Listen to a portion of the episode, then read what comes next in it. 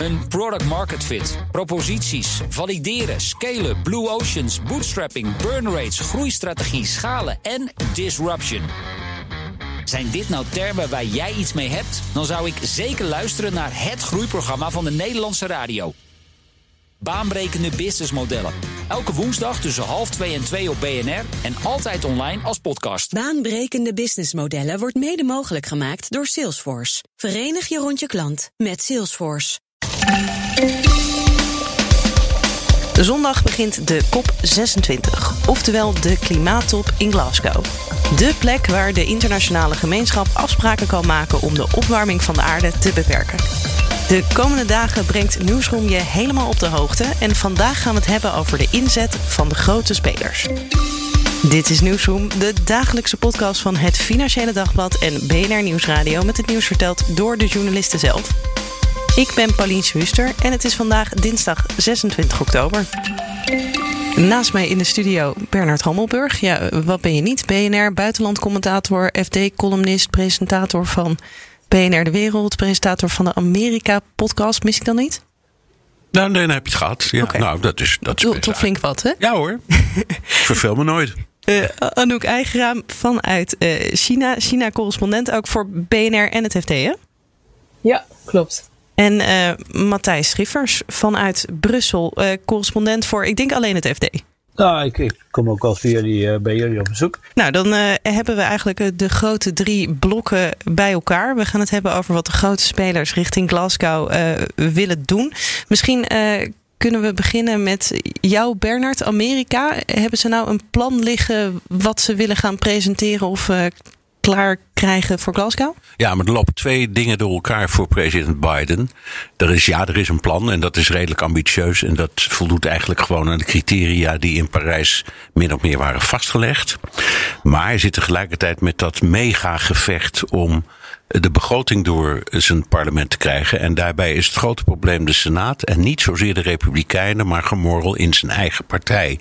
Zo is bijvoorbeeld er een senator eh, Munchin. Dat is eh, iemand die, die zich erg verzet tegen de begroting, want die vertegenwoordigt West Virginia. Dat is een kolenstaat. Ja. En die is destijds gekozen met, met, met, steun van de, van de, van de kolenvakbond.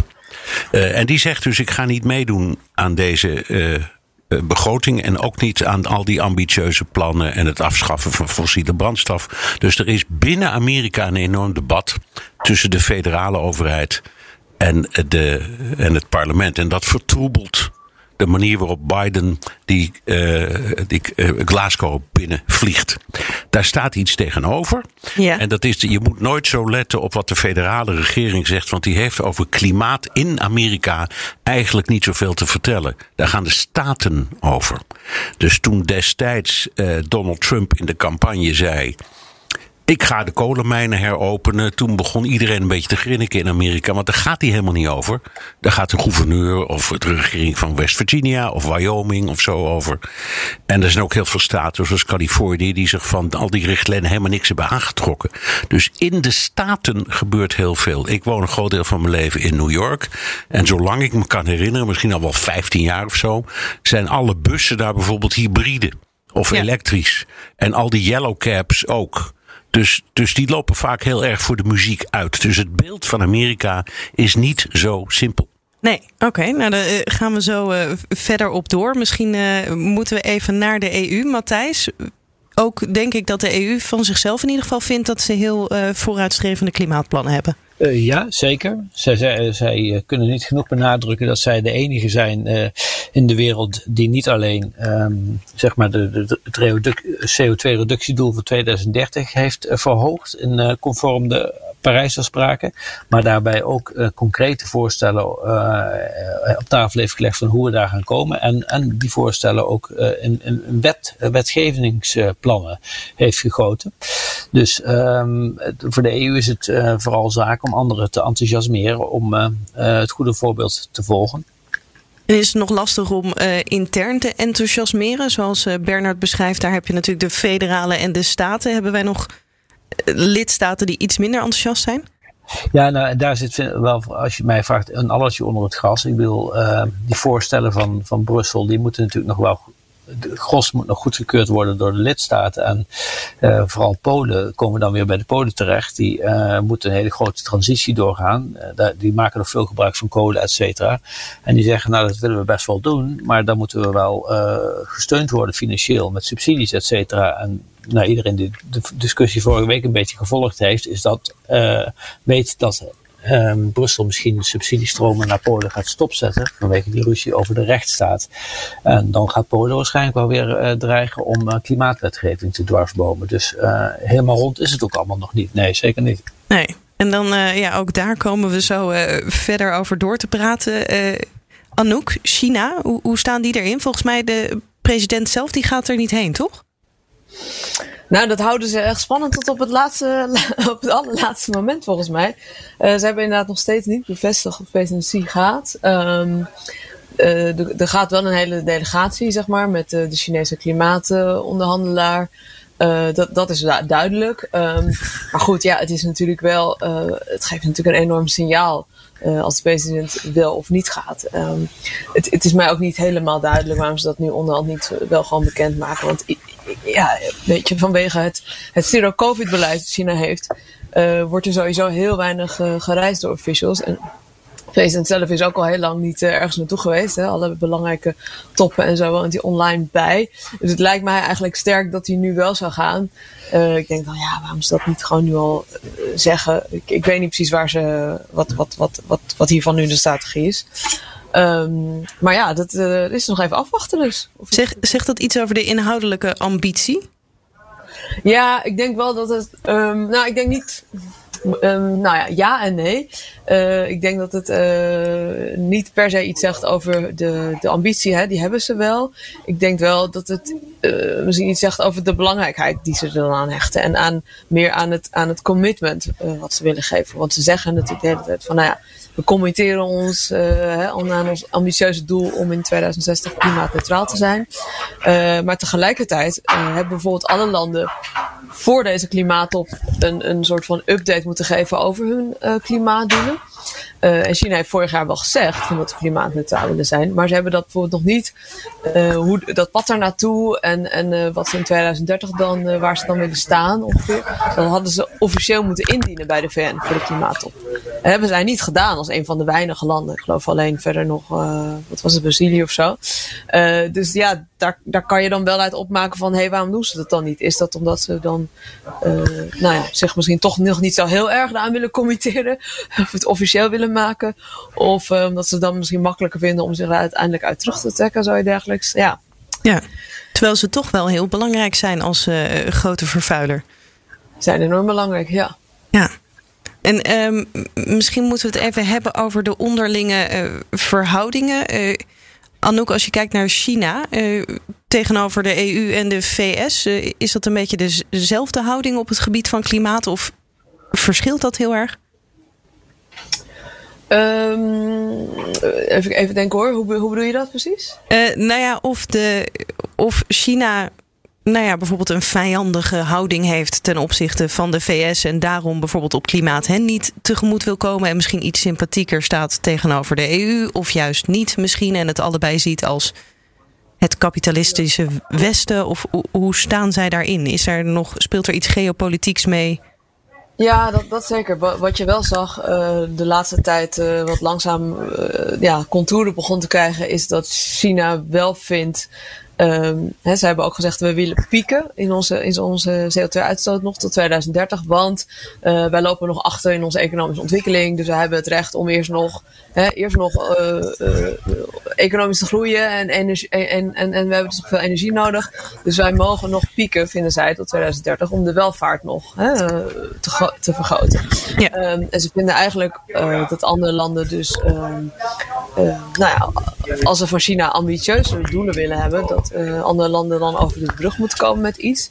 Uh, en er is bijvoorbeeld een maand geleden of zo was er een um, ontmoeting met de Amerikaanse klimaatgezant John Kerry en China's buitenlandse minister van, minister van Buitenlandse Zaken Wang Yi.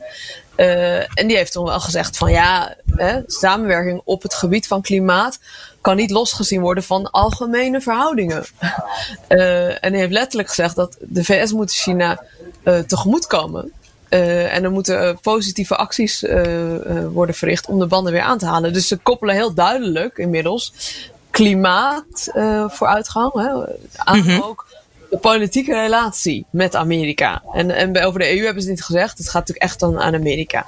Ja. Ehm, wat, wat een beetje, wat, wat, wat ik wel opvallend vond, was dat natuurlijk laatst een enorm groot dossier uh, opgelost is. Hè, met de vrijlating van, uh, of, of zeg maar de, de deal uh, die gesloten is met de Amerikaanse justitie met de Huawei-CFO, Meng Wanzhou. Waardoor zij terug kon naar China.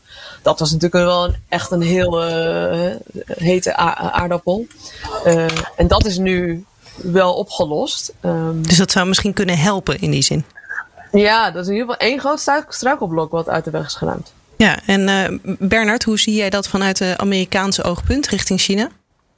Ik denk dat ze veel minder um, die dingen aan elkaar koppelen dan de Chinezen. En dat heeft ermee te maken dat in Amerika de discussie over verschillende dingen gaat. Natuurlijk over is dit verhaal allemaal waar of niet en klopt het of niet. Nou, die discussie heb je overal. Mm zijn die uh, klimaatmensen allemaal wappies of hebben ze groot gelijk?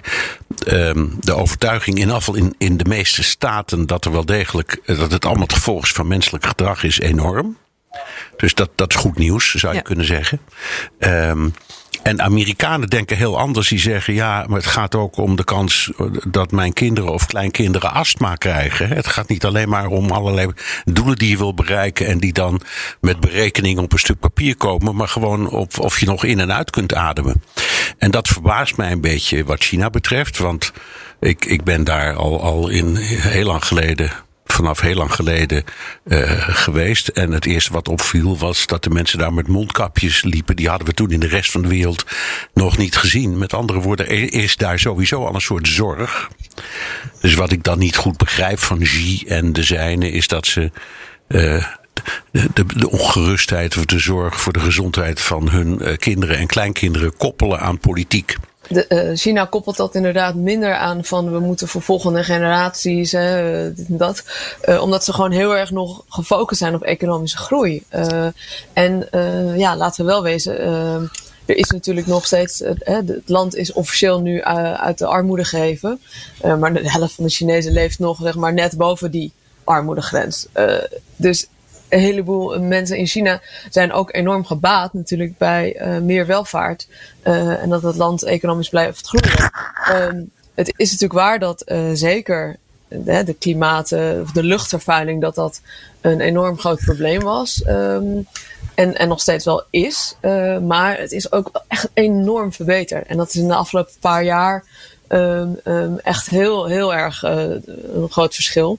Uh, ik begrijp van correspondenten die hier al uh, bijvoorbeeld jaren geleden zaten, vijf jaar of zo, of zelfs drie jaar al. Die hebben echt nog dagen meegemaakt dat het echt verschrikkelijk was. Um, dat het gewoon, nou ja, dat je niet naar buiten kon dat, dat, dat dat echt vrij, vrij regelmatig was. Ik heb dat zelf bijvoorbeeld in mijn paar jaar nu dat ik hier zit, niet zo heel vaak meegemaakt. Um, en je ziet ook dat in allerlei. Uh, nou ja, ik ben bijvoorbeeld vorige week net geweest in een van de, belang, de, een van de drie belangrijkste kolenprovincies. Mm -hmm. uh, sprak maar met wat gepensioneerde mijnwerkers en zo. En die zeiden van ja, toen zij uh, hier 40 jaar geleden naartoe kwamen, toen, toen zag alles zwart. Weet je wel? Zeiden de straat was zwart, de bomen waren zwart. Um, inmiddels, ja, we stonden daar gewoon in de, de helblauwe lucht met een zonnetje erbij. En ze zeiden dat is enorm verbeterd natuurlijk. Uh, en China zegt natuurlijk ook wel hè, dat dat natuurlijk nog steeds belangrijk blijft. En ze zetten ook in op bijvoorbeeld uh, een heleboel elektrisch vervoer. In, in Beijing bijvoorbeeld zijn er bijna alle scooters zijn uh, elektrisch. dus elektrische auto's rijden hier ook heel veel, weet je steeds meer. Dus ja, dus het wordt misschien niet eens zozeer gekoppeld, maar het directe resultaat is toch al wel zichtbaar voor mensen dat dat verbetert. Dus daardoor is het denk ik wat minder schrik in die zin. Ja, en hoe, hoe staat het met de schik in de EU? Nou ja, de EU heeft natuurlijk afgelopen zomer ook uh, een voorbode gehad van wat, wat zou kunnen komen met overstromingen. Zelfs heel dichtbij natuurlijk, België, Nederland en Luxemburg. Ja. Maar uh, ook wel elders. Uh, ja goed, de EU kan in ieder geval uh, er pad op gaan dat zij hun huis op orde hebben. Op die Poolse kwestie na dan. en het goede voorbeeld geven. En het is nu zaak uh, om andere delen van de wereld mee te krijgen. En uh, de EU, EU en, uh, denkt wel soms van we kunnen wel zaken doen met, met China. Want goed, ze hebben in ieder geval dan aangegeven hè, in 2060 klimaatneutraal te willen zijn. China, maar goed. Um, en, China heeft tegenwoordig ook een uh, emissiehandelssysteem. Uh, voor, een CO2-prijs dus in het leven geroepen. Dat is allemaal nog lang niet zoals de EU dat heeft. Maar het is beginnetje is gemaakt. Maar goed, ten aanzien van China uh, wil de EU nog wel verbetering zien. Bijvoorbeeld op het, uh, die, die piekdatum voor, voor de uitstoot, waar Anouk het ook al over had. En de investeringen in kolencentrales, die China natuurlijk nog wel ook vooral buiten de grenzen van, van China doet. En ten opzichte van de VS heeft de EU ook nog wel wat, uh, uh, wat te stellen. Want klimaatfinanciering is een van de, de, de, de hot topics op deze top. Hè. Er is in, Kopenhagen in 2009 afgesproken dat de rijke landen 100 miljard dollar per jaar klaarzetten voor de ontwikkelingslanden. Om zich te kunnen voorbereiden op een wereld met wat hogere temperatuur. Maar ook om maatregelen te nemen om dat tegen te gaan.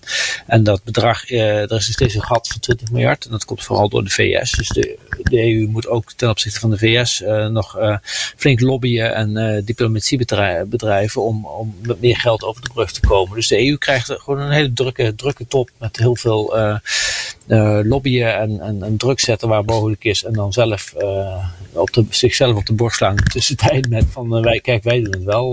wij, wij zetten wel de stap in de juiste richting. En is dat dan vooral Frans Timmermans die dat lobbyen moet gaan doen? Of is dat de voorzitter van de commissie of weer iemand anders? Nee, dat, ligt echt bij Frans Timmermans. En die is de afgelopen weken al uh, de hele wereld uh, overgetrokken. Ik, volgens mij zou die ook naar China gaan, maar volgens mij dat afgeblazen op het laatste moment. Um, er is wel, wordt wel gezegd dat hij iets eerder mee had moeten beginnen met, met het rondreizen. Uh, het is vooral de laatste weken veel, veel heel actief geweest. maar goed, met corona was het natuurlijk ook niet zo makkelijk om er zomaar overal heen te vliegen. John Kerry, de Amerikaanse klimaatgezant, was wel wat actiever. En dat sommige mensen zeggen, kijk, Kerry heeft het wel gedaan, Timmermans is te laat begonnen. Maar over het algemeen is, staat Timmermans toch ook wel te boek als een, als een handige diplomaat. Die, die eigenlijk geknipt is voor deze rol. Ja, en volgens mij hij en Kerry kennen elkaar heel goed, toch? Dacht ik ook. Bernard, jij hebt hem een uh, tijdje geleden geïnterviewd. Ja, ze kennen elkaar heel goed. Kijk, Timmermans heeft natuurlijk wel, denk ik, ik weet het niet of, dat, of ik het helemaal goed zeg, Matthijs, maar is er in elk geval in geslaagd om applaus te krijgen in het Europarlement. Dat is wel heel wat. Dat je als uh, vice-president van de commissie met deze portefeuille in elk geval je eigen parlement helemaal achter je hebt staan. Dat, dat is een enorm. En misschien heeft uh, het tempo van, of zijn reistempo samengehangen met het wachten daarop. Dat is dat ik, wat ik toen dacht, toen ik dat hoorde. Nou, het is zeker waar. Kijk, er, er zitten heel veel, uh, ja, toch wel omstreden dingetjes in dat de klimaatpakket van Timmermans, dat Fit for 55 heet. Hè. De, nou ja, in ieder geval dingetjes waar mensen zich over kunnen opwinden, zoals een CO2-prijs voor auto's, uh, die we allemaal moeten gaan betalen straks, of, voor de verwarming van gebouwen. Toch kun je niet anders concluderen dan na de inleidende beschietingen, inderdaad, in het Europees Parlement, maar ook zelfs tussen de lidstaten, Polen even uitgezonderd, um, ja, dat toch, toch lijkt dat plan nog redelijk overeind te staan. Hè. Ik was echt een beetje bang nadat, eh, nadat die, die ideeën gelanceerd werden in juli, afgelopen zomer. Van nou, dit wordt, dit wordt een hete herfst. En uh, dat kan het ook nog steeds worden hoor. Maar hij staat vooralsnog vier overeind. En je proeft toch gewoon dat over het algemeen iedereen toch wel vindt dat het een vrij gebalanceerd en ambitieus, maar toch goed doordacht pakket is. Uh, maar Europa goede sier mee maakt, ja, zeker. Ja, maar dan moet de rest van de wereld nog wel even mee ook. Nou ja, en dat is de, oproep. Vorige week was ik in Straatsburg en dan ging het ook hierover van met welke boodschap moeten wij naar, wij als EU naar Glasgow gaan. En um, dan zeggen mensen, ja, wij, wij zijn goed voor 8% van de uitstoot van de broeikasgassen, wij als EU. Dus als wij kunnen allemaal wel ons beste beentje voorzetten, maar als de rest van de wereld niet volgt, dan zet het weinig zoden aan de dijk. En dat niet alleen, dan heeft ons bedrijfsleven uh, ook natuurlijk een, een concurrentienadeel. Als wij hier onze bedrijven gaan beknotten en, en, en anderen doen dat niet, dan, uh, dan, schiet je jezelf een eigen voet. En daar is natuurlijk dat uh, fameuze CO2-grensmechanisme voor in het leven geroepen.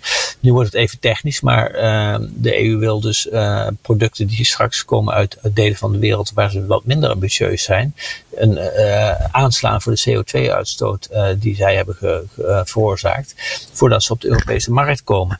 Dat is op zich te verdedigen, denk ik, om je eigen bedrijfsleven te, te beschermen en te voorkomen dat bedrijven hier in Europa zeggen, weet je wat, ik ga wel produceren buiten Europa. Uh, tegelijkertijd zijn er een paar landen, uh, China, Australië en, Rusland met name, die, die echt hier uh, niet, niet blij mee zijn en die dit wel eens kunnen gaan gebruiken in, in Glasgow om dwars te gaan liggen op andere dossiers. Ja, als ik het zo allemaal bij elkaar beluister, dan lijkt het me nog best wel lastig om tot iets te komen dat volgens mij het doel is, nou ja, weer op, uh, op schema komen richting de doelen van Parijs. Dat, dat lijkt me vanuit alle kanten heel erg lastig om te doen. Want Anouk, ik denk China, die nou ja, gaat sowieso niet in korte termijn iets doen om daar terecht te komen. Of zeg ik dat dan te simpel? Um, nou ja, uh, ze, ze, zeggen natuurlijk van, van alles. Ze hebben zondag, uh, net zondag, een, een soort van outline. Je zou kunnen zeggen een iets betere uitwerking uh, van hun klimaatbeleid gepubliceerd. Want ze hebben vorig jaar natuurlijk wel iets, heeft de president dat natuurlijk geroepen van 2060. Maar de route daar naartoe en hoe ze dat willen gaan bereiken, bleef tot nu toe best vaag. En dat was ook in het vijfjarenplan, wat dan dit voorjaar werd gepresenteerd, uh, vaag omschreven met van ja, we moeten meer duurzaamheid uh, stimuleren, we moeten dit meer doen, meer, minder fossiele brandstoffen. Maar hoe dan precies? Is, is dan altijd heel lastig. Dat is dan heel weinig concreet in zo'n plan. Zondag hebben ze iets concretere dingen genoemd. Um, even kijken hoor, moet ik even kijken bijvoorbeeld. Nou, iets, iets meer, bijvoorbeeld meer met dat er zelfs een wet komt over klimaatneutraliteit. Um, ze gaan um, toch wel uh, de, de, de, strenger toezien op uh, de limieten aan bijvoorbeeld uh, kolenproductie en mm -hmm. CO2-uitstoot. Onder andere. en ook op investeringen daarin. Maar het, het, probleem is een beetje dat, en dat vind ik wel grappig dat, dat Bernard dat zei. Um, wat je in China ook ziet, is dat het daar ook lastig is om, om een nationaal beleid te ontwikkelen en hoe dat dan weer wordt aangepakt in de verschillende staten. Je ziet in China ook dat allerlei dingen. Het land zit eigenlijk ook in een energiecrisis net een paar maanden. Waren al grote tekorten. En dan zie je dat uh, allerlei beleid wat eerder in gang was gezet, bijvoorbeeld uh, het, het, limiteren van uh, CO2-uitstoot, dat waren dan doelen die de provincies hebben opgelegd gekregen van de nationale overheid. Dus afgelopen jaar legde China, leg, of legden die provincies bijvoorbeeld sommige fabrieken stil en sommige steenkolenmijnen stil tijdelijk, om die limieten te kunnen halen. En vervolgens waren er allerlei tekorten, omdat namelijk steenkolenimport uit Australië vanwege de ruzie met Australië minder was.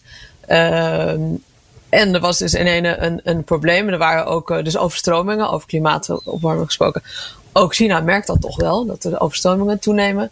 Uh, dus er waren in die kolenprovincies uh, moesten verschillende mijnen ook dicht. En in ene waar er, was er stroomuitval in allerlei plekken in het land.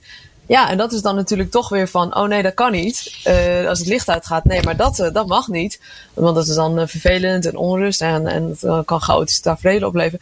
Dus toen moesten die mijnen allemaal wel weer open gaan, die gesloten waren voor een deel. en allerlei kolenmijnen moesten hun productie zelfs weer opschroeven.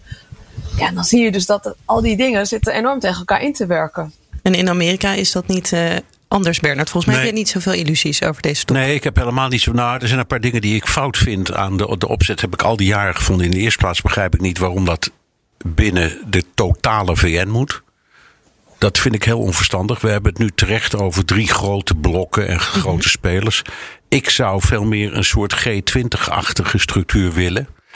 Uh, net zoals dat gebeurd is, bijvoorbeeld uh, G7 en G20 achterin volgens over die minimumbelasting internationaal. Mm -hmm. In de hoop en verwachting dat de rest van de wereld dan wel meekomt.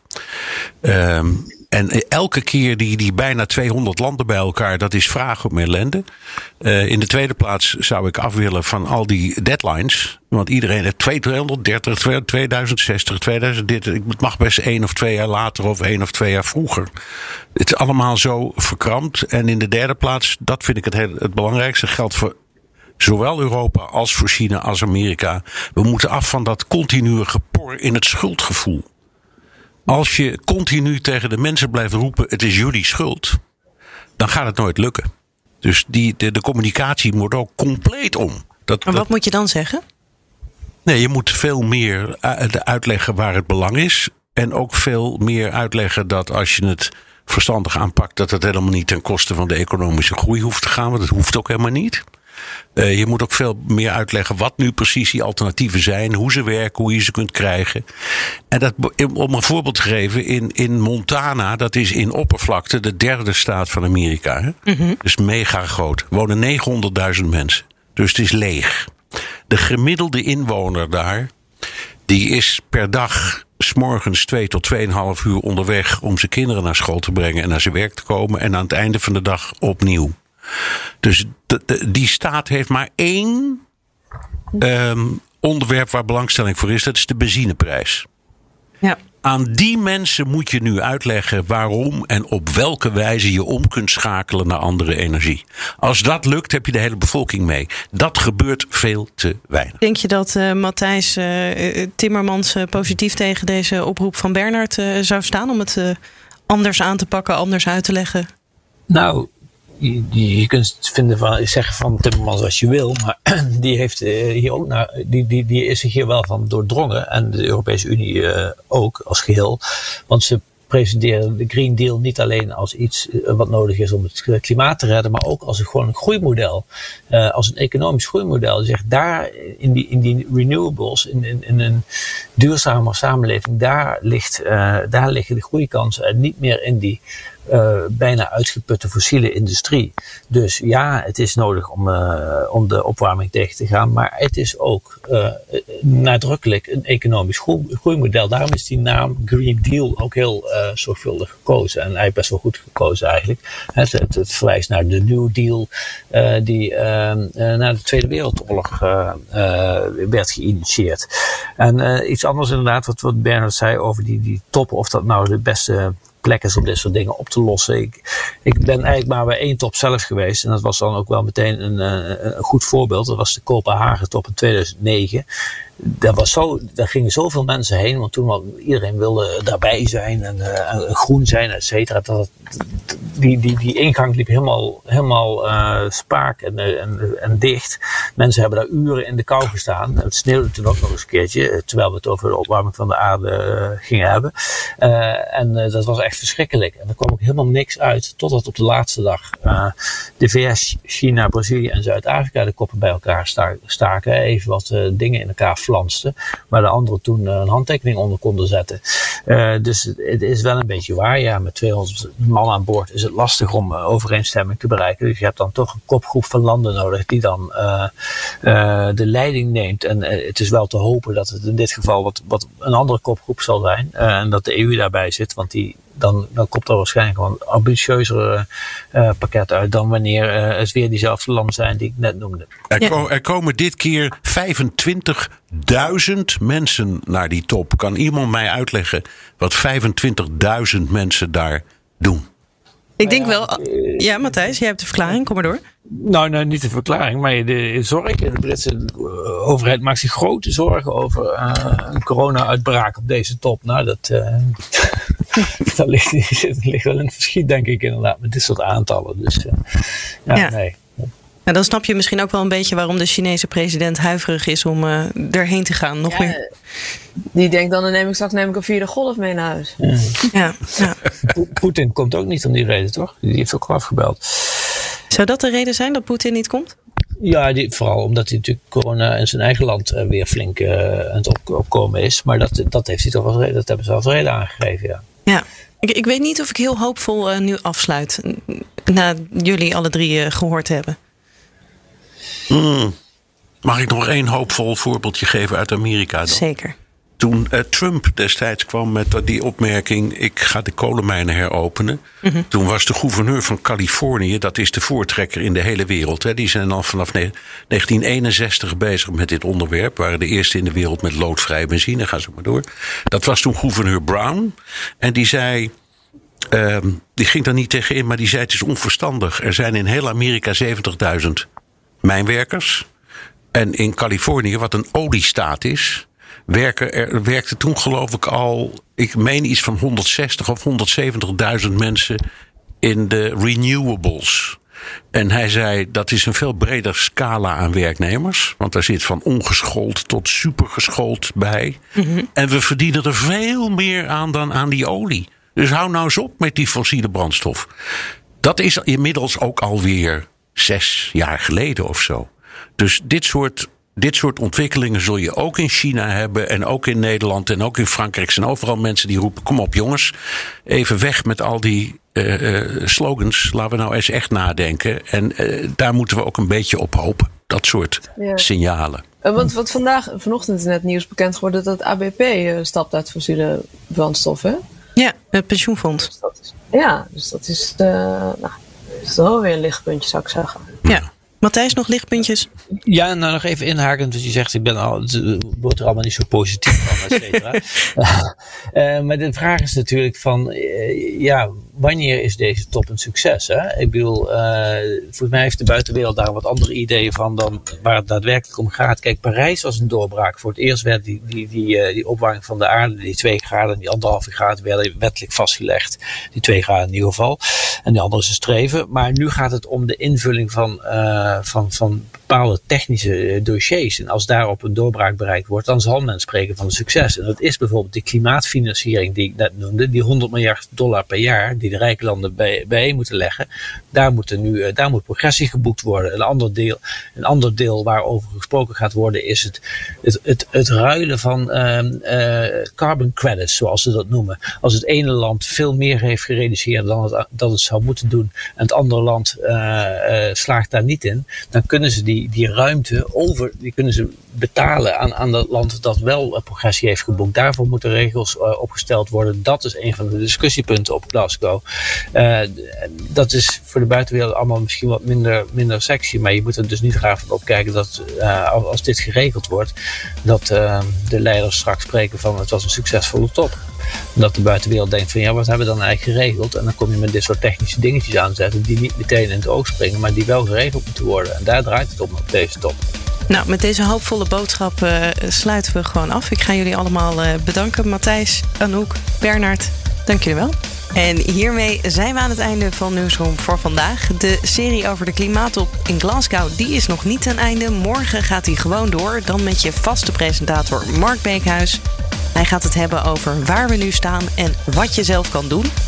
Dus abonneer je vooral, dan mis je geen aflevering. Reageren, dat kan ook. Nieuwsroom.bnr.nl of nieuwsroom.fd.nl. En namens mij bedankt voor het luisteren. En namens Mark heel graag tot morgen.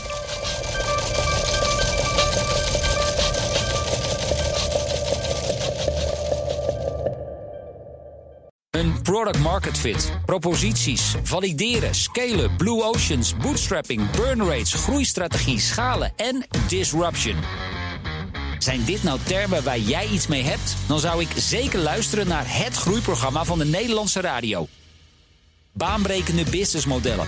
Elke woensdag tussen half 2 en 2 op BNR en altijd online als podcast. Baanbrekende businessmodellen wordt mede mogelijk gemaakt door Salesforce. Verenig je rond je klant met Salesforce.